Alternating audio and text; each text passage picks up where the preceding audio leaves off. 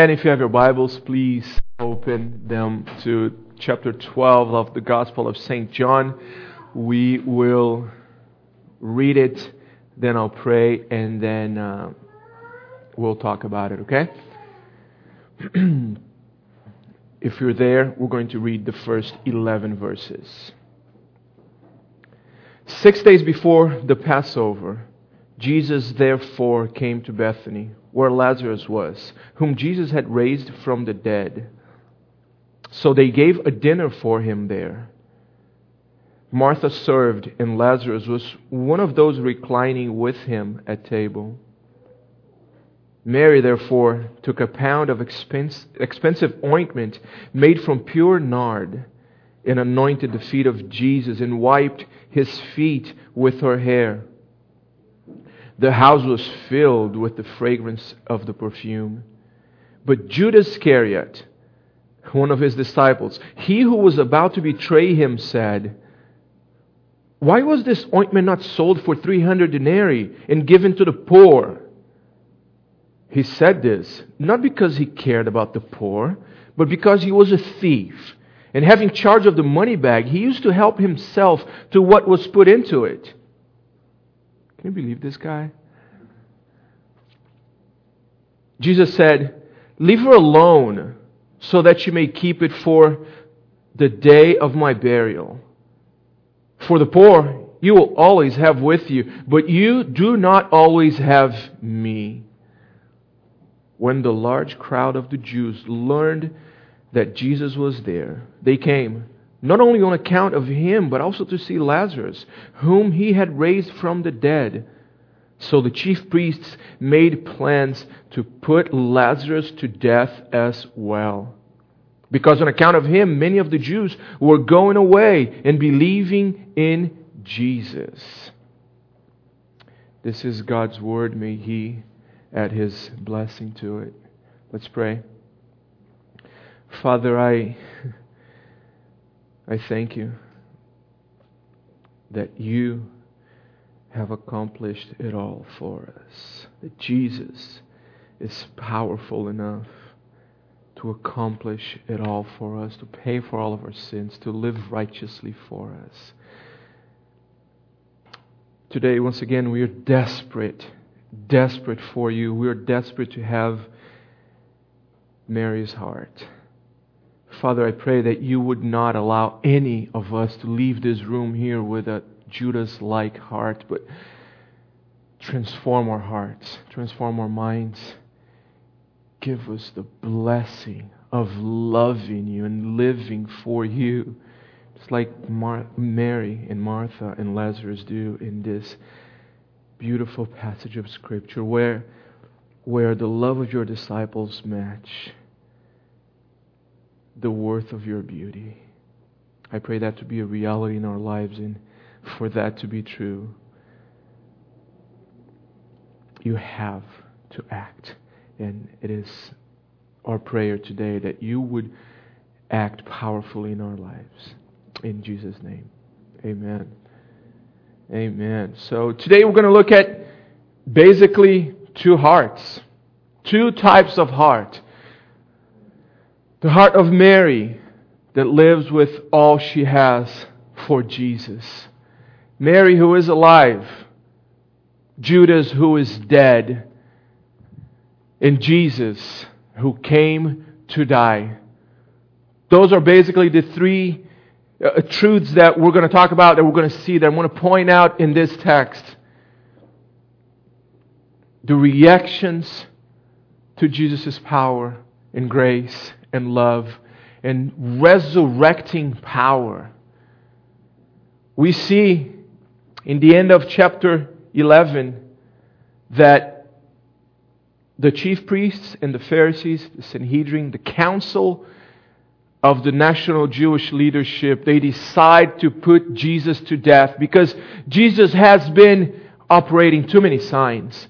They figure if we let him keep going like this, the Romans will not appreciate it because the crowd will crown him king and there can be no king but Caesar.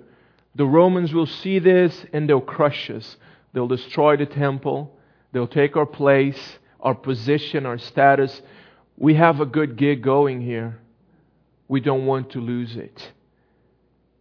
So it is better that Jesus dies, one man, and we save the nation. Now, Caiaphas had no idea that he was speaking prophetically the very words that got Jesus on that cross, that got Jesus in that grave, that killed Jesus. John says that he didn't say that of his own accord, but being high priest that year, he prophesied. He said that out of his own will with his own purposes, but God was speaking louder and much more uh, uh, in depth than he could ever imagine. And yes, it is better that Jesus dies, one man to save all of us. The chapter ends with Passover at hand, chapter 11. Passover at hand, the last few verses. And there is a, a, a warrant for his arrest that is issued. The authorities say, if anybody sees this man, let us know so we can come and arrest him. Now, Jesus sees all these opposition and Jesus flees. He goes away to Ephraim because his time has not arrived yet. He sees that this is happening and he is going to die. He's going to get arrested soon. But he doesn't stay laying low for very long. He comes back to Bethany, where his friend Lazarus had just been raised from the dead. Now, Lazarus had been dead for four days, buried for four days. When he said, Open up the grave, his sister said, But Lord, he's been dead for a while. There's going to be an odor. He was decaying already, his body was decomposing. Jesus' resurrecting voice issues one command Lazarus, come out. And Lazarus comes out. And he's alive and he's sitting now at this table. That's a miracle. That's a greater miracle than had ever been performed before. That instills fear in them. They react the, the, the authorities react in a way that, okay, we've got to kill him, we've got to do it now. They make an official decision which is much more, the opposition now has escalated to, now this is official, this is legal. Jesus is a wanted man. It's much more than a threat of mob violence in other situations. We are told that they wanted to stone him, that Jesus went away because his hour had not arrived yet. And we are told in, in, in John 7.30, for example, so they were seeking to arrest him, but no one laid a hand on him because his hour had not yet come. John 8.20, these words he spoke in the treasury as he taught in the temple, but no one arrested him because his hour had not yet come. So after being told in more than one occasion that his hour had not come yet, the hour of his death, we read in the beginning of chapter 12 that Jesus therefore goes to Bethany. Now, therefore is a very interesting word because it connects chapter 12 to chapter, to chapter 11 again. The, the gist of it is basically it's pretty simple. They were seeking to arrest him. Therefore, Jesus went there. We were told before in different, different places that Jesus went away, that they did not lay a hand on him because his hour had not arrived. But here, that's not what we are told. We are told that they want to kill him. Therefore, or because of that, or the conclusion is, since they're looking for me, I'm going to show up in Bethany, where I had just performed the miracle that made them come to this decision. We see that Jesus is moving now not away from the cross, but towards it. This is the first thing I want to point out today that Jesus came to die. Jesus is not a victim of circumstances. It was not one series of unfortunate events that got him on that cross, but the purpose that Jesus always had was that he would come to die. Remember chapter 10? I am the good shepherd who give his life for the sheep. Without the shedding of blood, there is no remission for sins. That's how the author of Hebrews puts it. Is there any other blood that is more valuable than the Lord Jesus? Is there any other blood, any other man that could die to save sinners?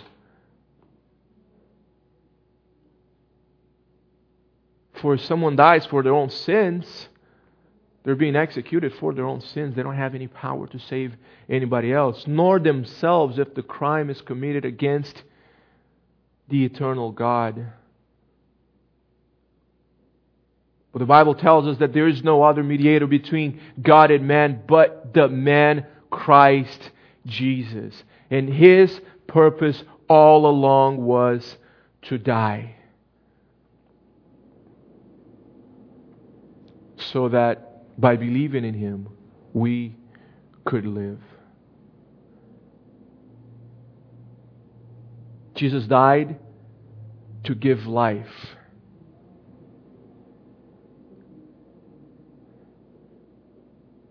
And He has power over death.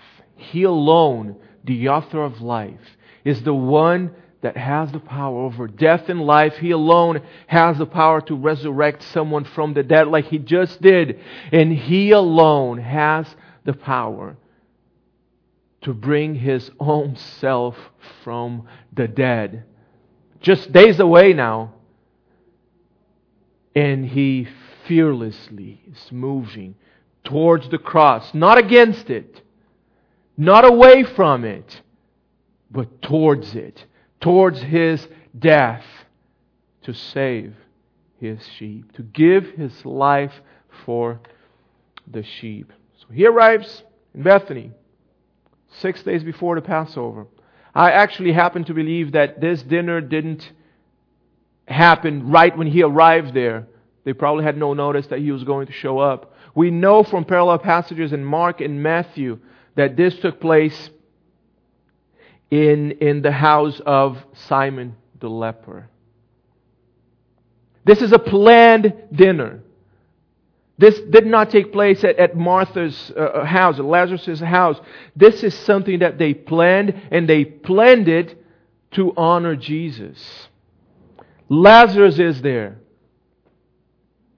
And Lazarus just mentioned here, he's not mentioned doing anything because he doesn't have to.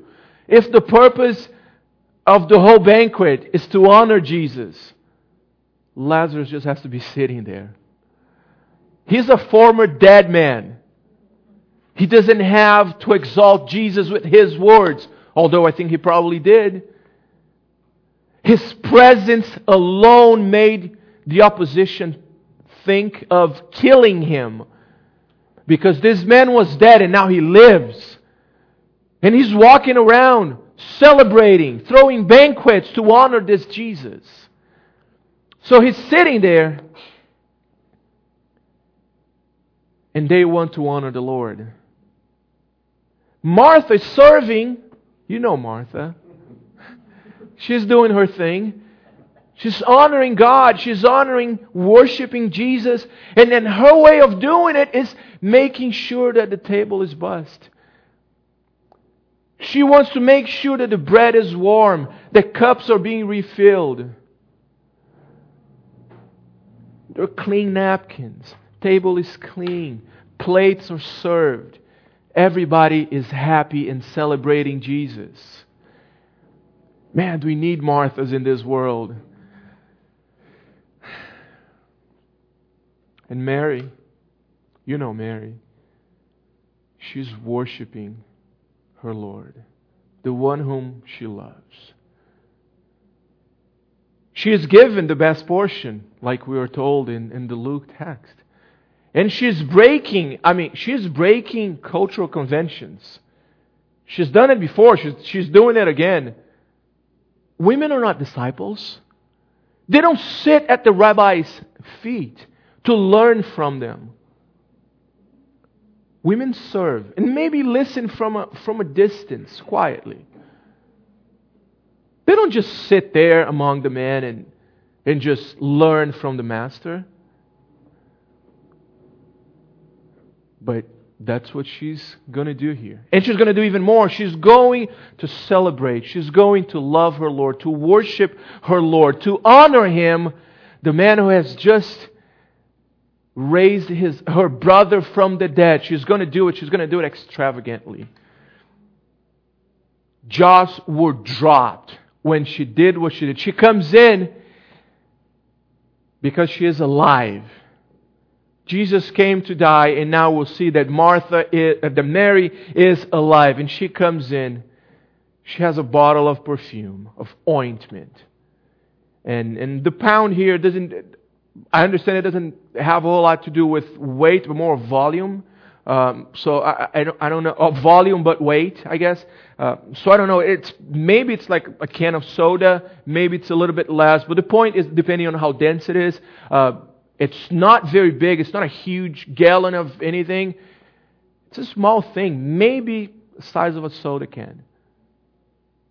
It's very expensive. Very, very expensive. Can you imagine? I mean, in, in today's scenario of California 2012 minimum wage, 300 denarii, which is the price that Judas puts on it, uh, he probably he's right. He's not exaggerating it because he loved money, we're told right? So he's probably right. He's not exaggerating.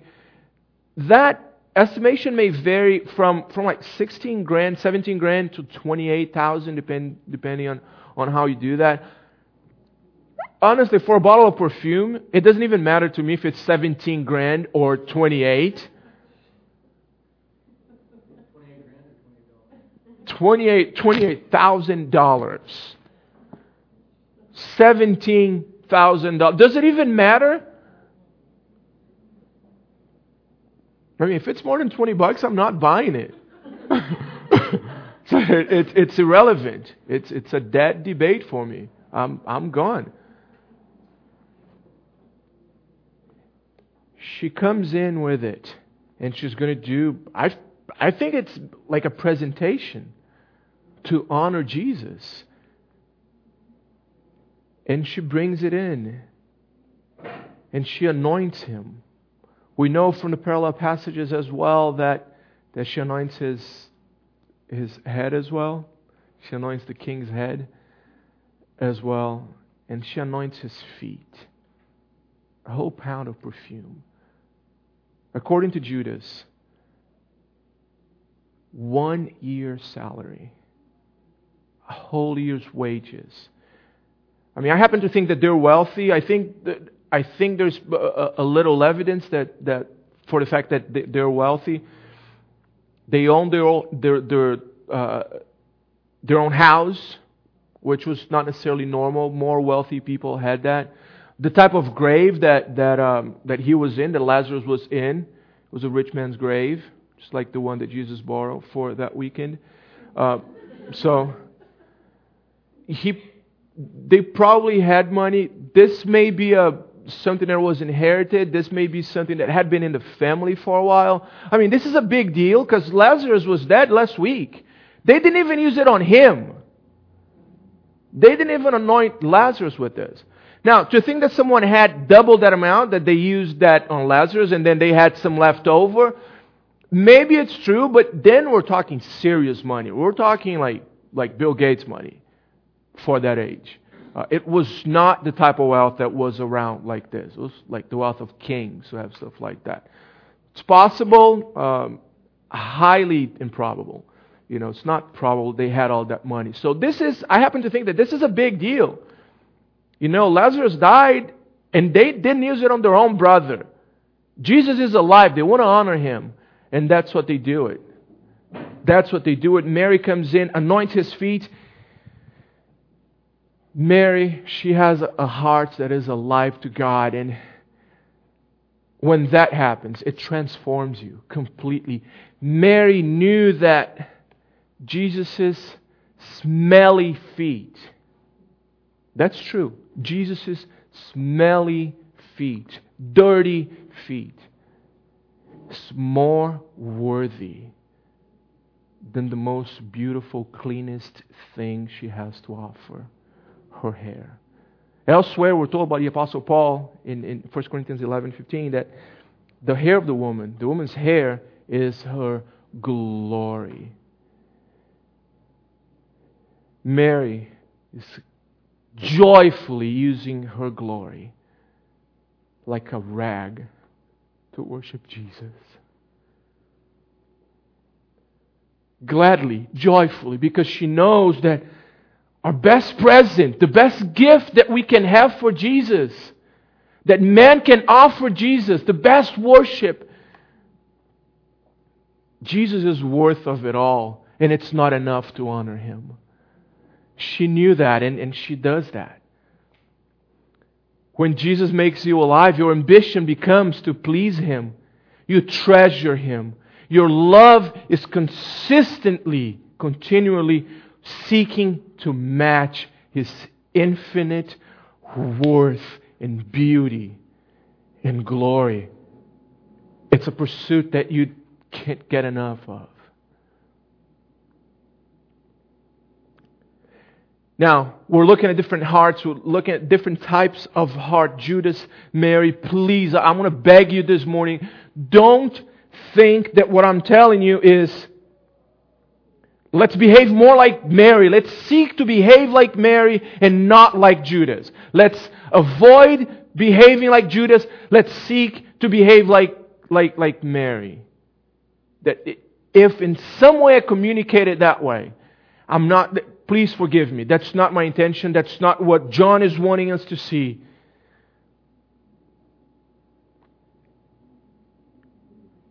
When Jesus makes someone alive, he transforms not only behavior, not only behavior. There's a lot of type A people that, that can't change their behaviors. People stop smoking after 20 years, just cold turkey. They say, I want to stop smoking, and they do it. Can't care less about Jesus. There's a lot of strong, determined people that can do a lot of behavioral modification. That's not what I'm talking about. Is it good to behave like Mary? Of course it is. Is it good to behave like, G- like Judas and, and betray Jesus for a few hundred bucks? No, it's not. But this is, I mean, I want you to see that we're caught up in some, something much deeper than behavioral modification. The reason is, I mean, life's, life's tsunamis are going to hit. You will have crises of faith, of perseverance, determination sadness. You're going to commit sin. You're going to regret it deeply. People are going to sin against you. Jobs are, I mean, you name it. You name your trials. That is going to happen. And behavior modification is going to do absolutely zero for you. The only way you persevere is if you love Jesus. And for that to happen, we are desperate for Jesus to act. We don't turn love off and on. Well, I'm going to love somebody. I'm not going to love it anymore. You can't help it. For you to love Jesus, you have to see Him. He has to show your, Himself to you. You see Him and you love Him.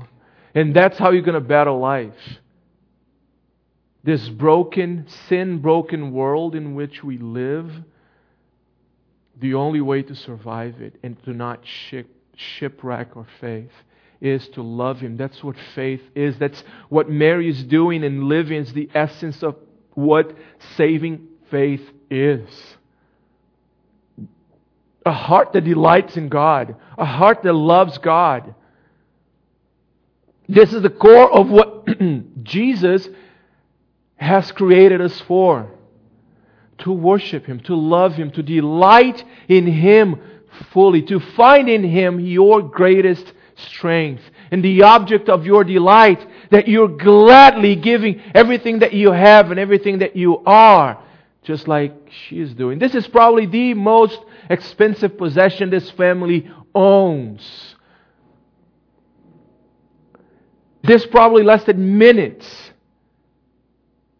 20K gone. A whole year of hard work gone. One act of worship. And they are gladly, gladly doing. Now, have, have you ever been so caught up, overcome with love for Christ that you do just whatever. You worship Him with all your might. You live for Him in a way that it doesn't even matter how ridiculous it looks to those who are criticizing you, how silly it looks to the world. You don't even care because you love Him, but you're so caught up in His majesty and humility, His power, His glory, His holiness and beauty, and you're just overcome by who He is that you own and possess that faith that beats the world, that overcomes the world. Moments when you feel that all of your love and allegiance in your thoughts in your whole being totally belong to Jesus. In the storms and waves of life, they have no power over you. They do not defeat you. And even when they hit you, you persevere because you have the hope of eternity in the one that raises the dead. Man, those moments are good. Oh, that God would give us glimpses of His glory like this more often that we would learn to be desperate for those moments. That we would learn to be desperate to commune with God in that manner. That we would beg Him corporately and alone in our prayer closet. That we would experience Him like this. And the only way to behave like this in a genuine manner is behave like Mary is to have that heart, to have that heart, we have to experience Jesus. We have to commune and fellowship with the Father through faith in Him. An external good behavior may be very well hiding a Judas type heart. And isn't that what we see him? We see here. I think Judas had good appearance. He was the Secretary of Treasury. He walked with Jesus for three years. He had exposure, probably more than Mary actually, to Jesus' kindness, sweet presence, love, instruction, And I mean, it's so true that the same sun that melts the wax hardens the clay. Mary loved Jesus, Judas loved money. He was a thief and he stole from the ministry, from the tithes, from, from the offers that the disciples Jesus' followers gave to support the ministry of the Son of God.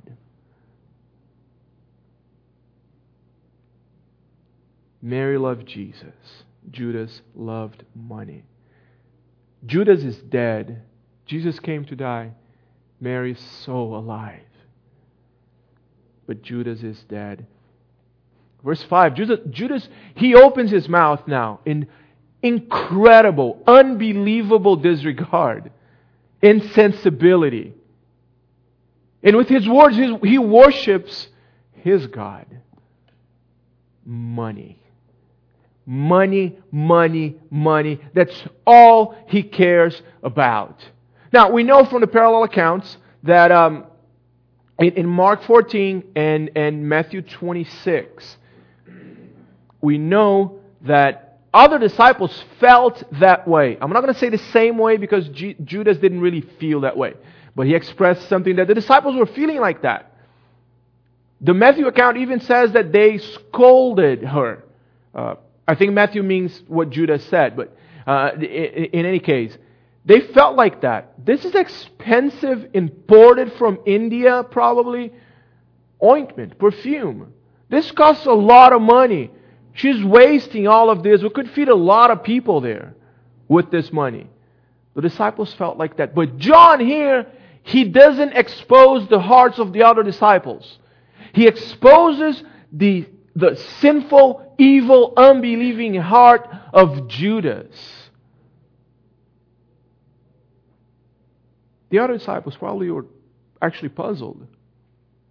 We feed the poor all the time. I mean, we could use that in, in a different way. But Judas had an agenda. He opens his sinful mouth that it's not, not even worthy to, to say the name of Jesus. Judas is one of the most fascinating characters to me in the whole of Scriptures. Judas lived with Jesus. Judas witnessed incredible miracles. He witnessed the feeding of upwards of 20,000. He saw Jesus walking on the waters. He saw Jesus getting up in a boat and looking at the storm, looking at the sky, and saying, Quit it. And the storm stopped. Judas witnessed Jesus healing someone from a distance, miles and miles away. Judas witnessed him saying, Jesus saying, Little girl, get up. She was dead. Wake up, my little lamb. And all of a sudden, she gets out of the room and she is alive. Can I eat something? Judas has seen all of that. Do you think of I mean, the Bible studies that Judas' been to, I don't think there's a better seminary than that. Who'd you have for systematic theology? Oh, Jesus Christ. Who'd you have for preaching? Jesus Christ.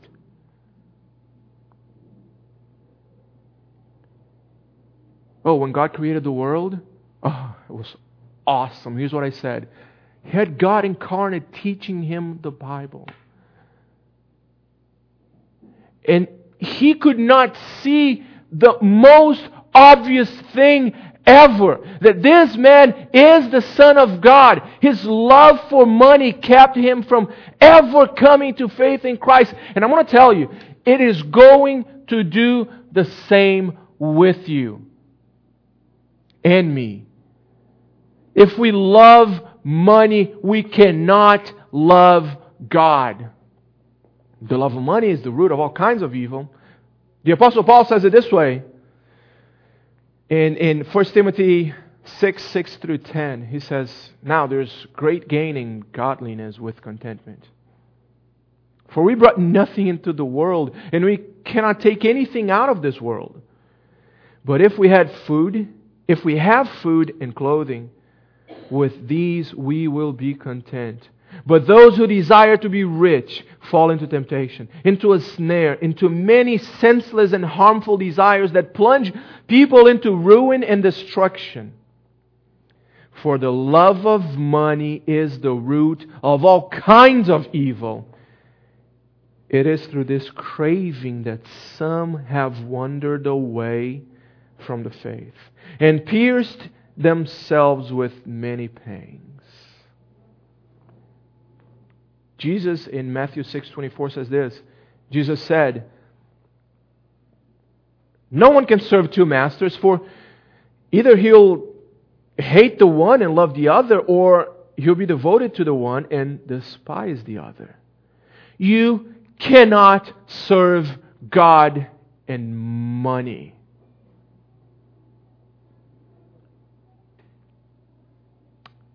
Jesus said it. Paul said it. Judas is exhibit A. He illustrated it.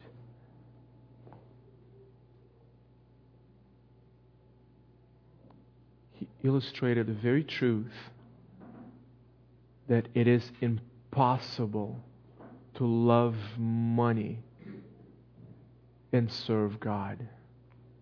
let it be a loving warning to us today that we need to have our first love to be our first love. It's suicidal to not love God, to not pursue God, and allow yourself a lifelong pursuit of, of lesser loves, of lesser passions. That won't satisfy you, and in the end, they'll burn anyways. And we all are prone to wonder. We all are prone to love other things more than we love God. Oh, how we need Jesus to protect our faith, to help us persevere.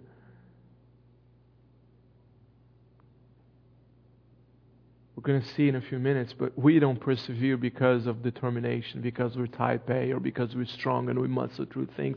But we persevere because Jesus Himself protects our faith. Leave her alone, Judas. Leave her alone. So she may keep it for the day of my burial. Verse 7, right? Leave her alone, so she may keep it.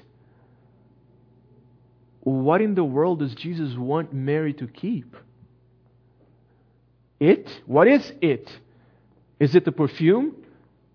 The ointment is gone.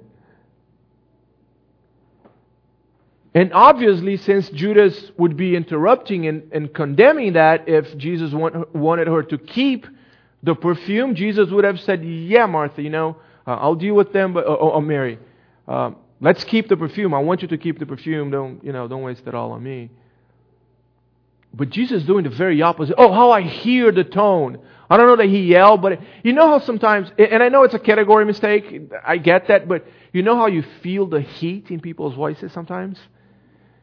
They'll say something. They don't have to yell at you. My mom was the queen of doing that. You know, the, we'll talk at home. Oh my goodness. You just feel the heat and Mary is Jesus' little lamb. you know what I think he's doing? You know what I think the it is? It's this act of worship. It's this sense of wonder and awe at Jesus' resurrecting power. Jesus wants to protect her faith. He needs her and those who are around that are being impacted by it. Because that's what true worship does. He needs them to keep that sense of awe and wonder at Jesus' resurrecting power because in a few days, Jesus himself will be dead.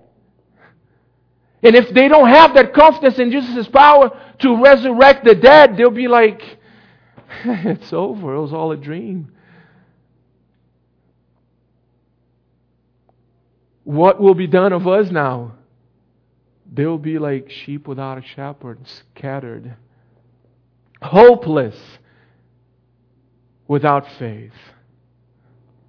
Simon, Simon, behold, Satan demanded to have you, Peter, that he might sift you like wheat, but I have prayed for you. What did Jesus pray for Peter? I have prayed for you that your faith may not fail. And when you have turned again, strengthen your brothers.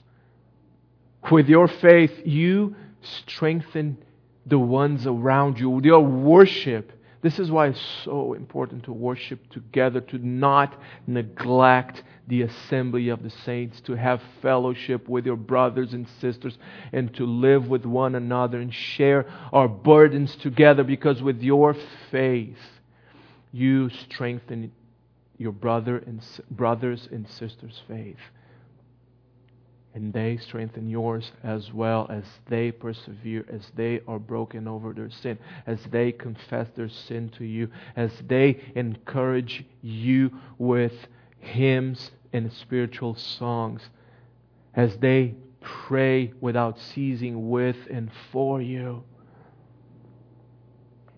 Do you see in the beginning of this passage that that the fragrance of her worship, oh, or the perfume, fills the house? Everybody's feeling it. But what is true about belief is also true about an evil, unbelieving heart. Judas opened his mouth, and Jesus just publicly rebukes him. Shut up, Judas!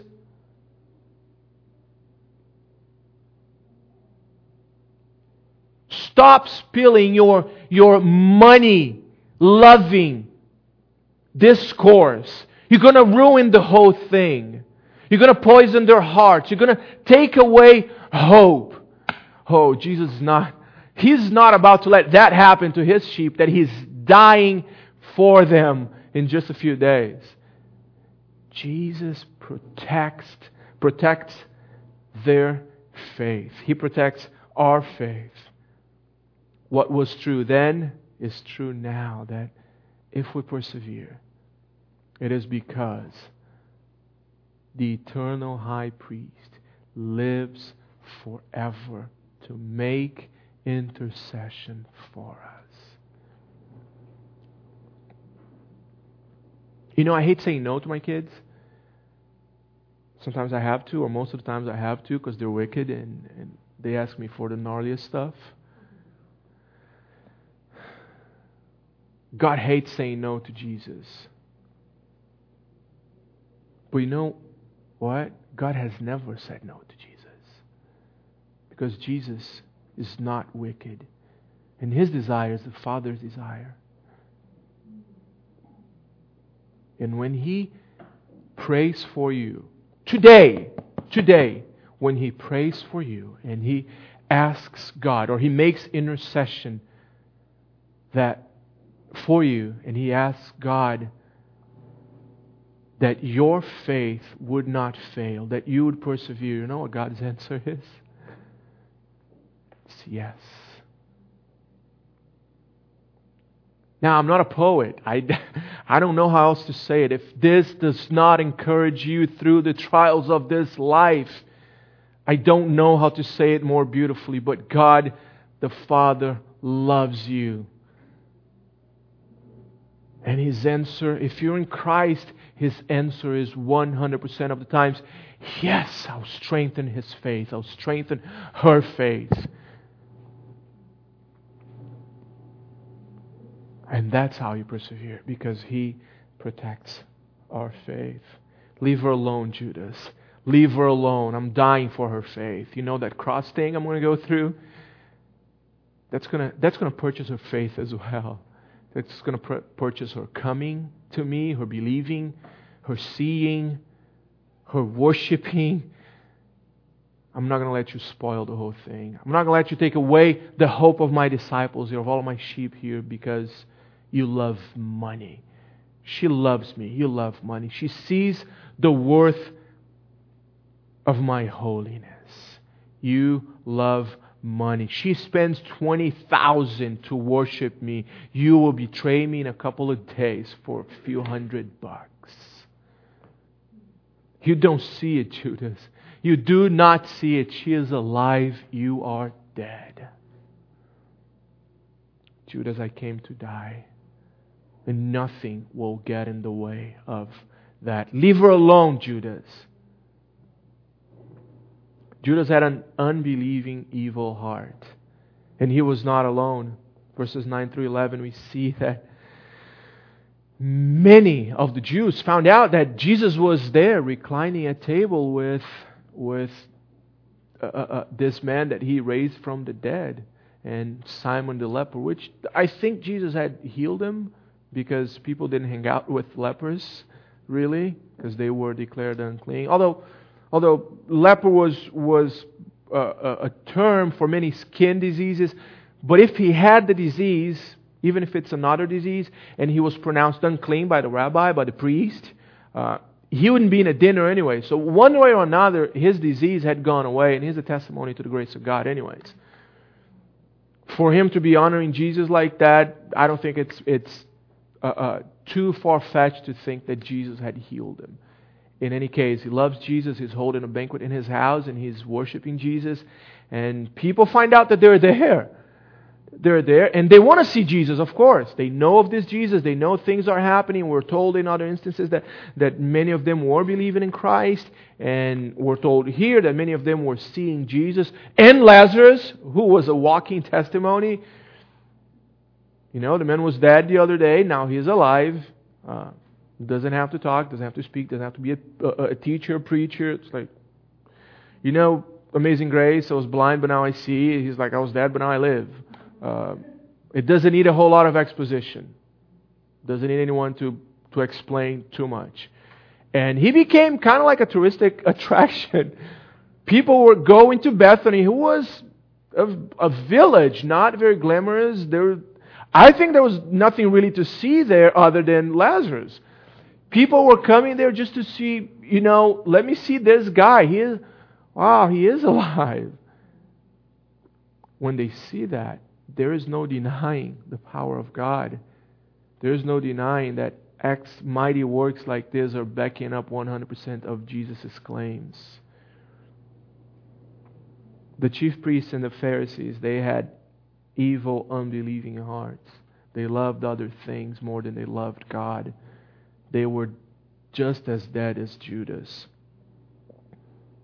These people had seen the goodness, kindness, and power of Jesus and their hearts were utterly unmoved.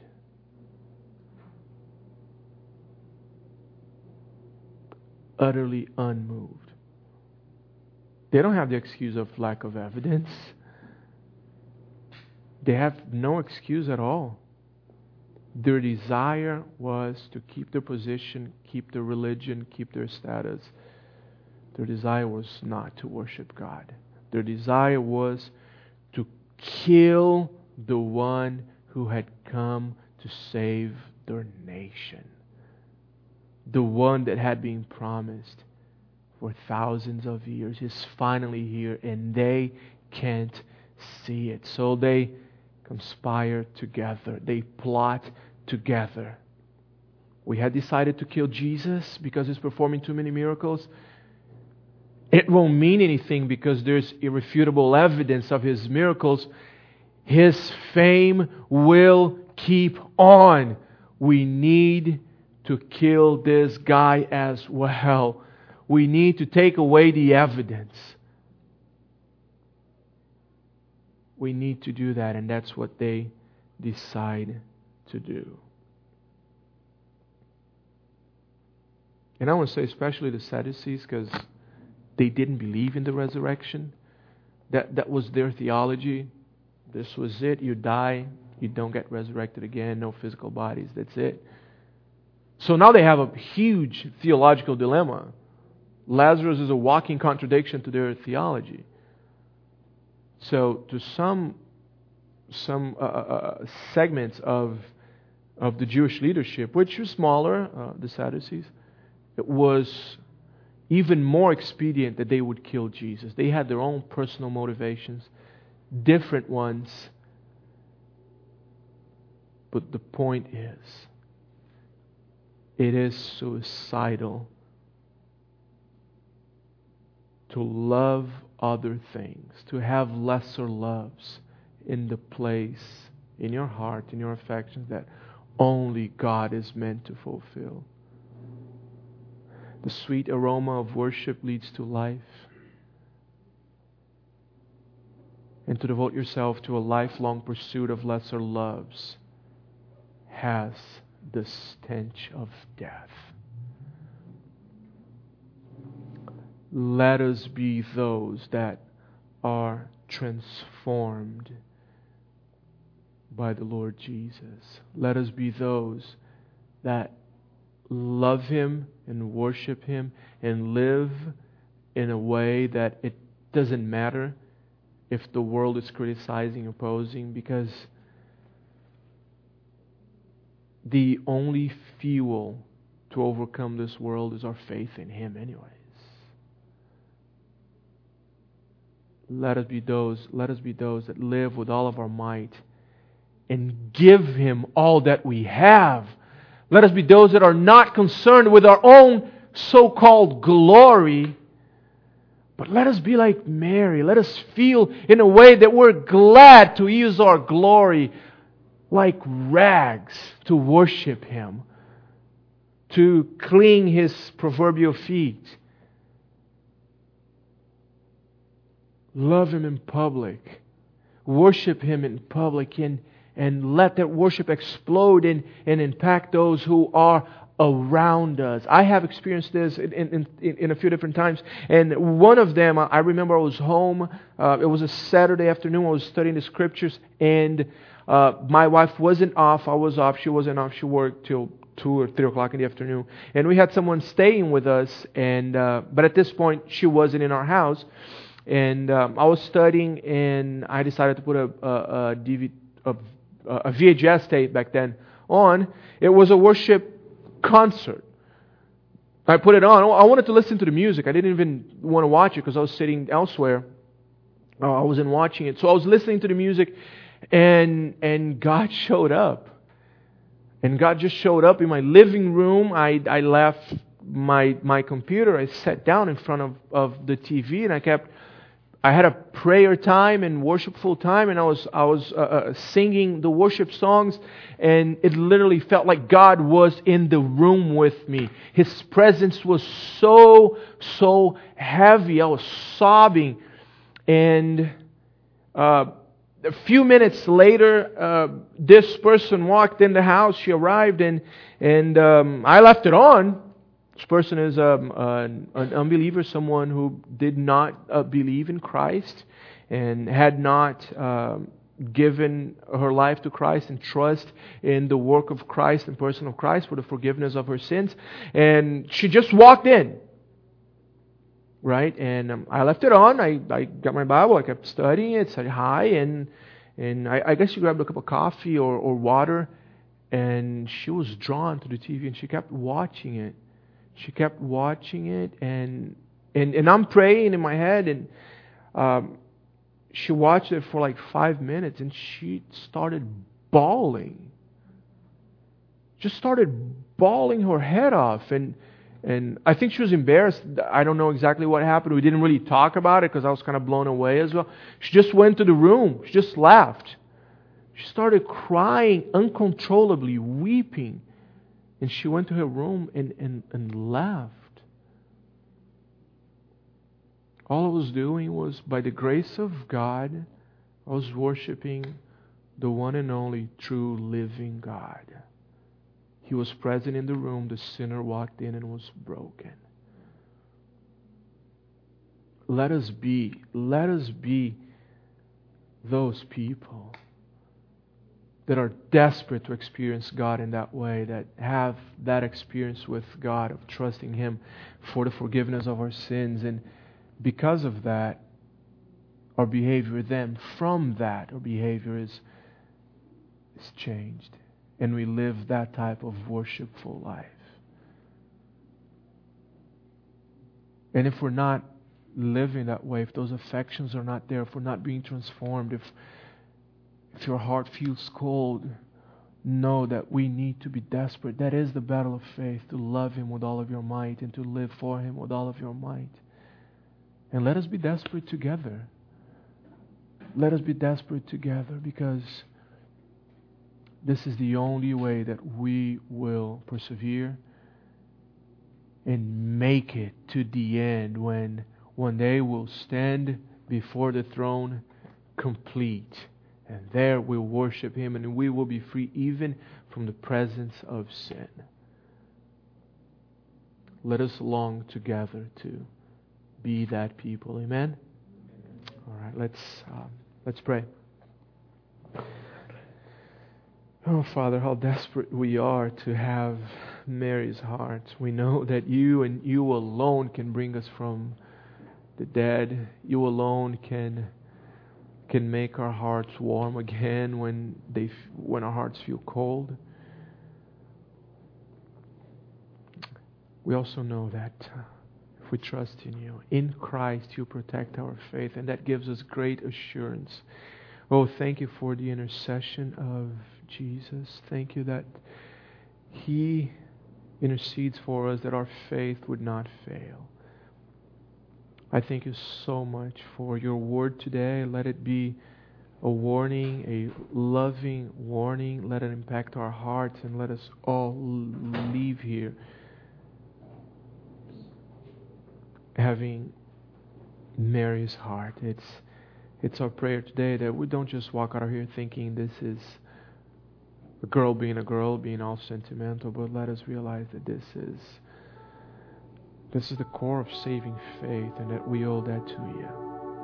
In Jesus' name I pray and I thank you that uh, you accomplish the, the work that you have started, begun. You will complete it. In Jesus' name.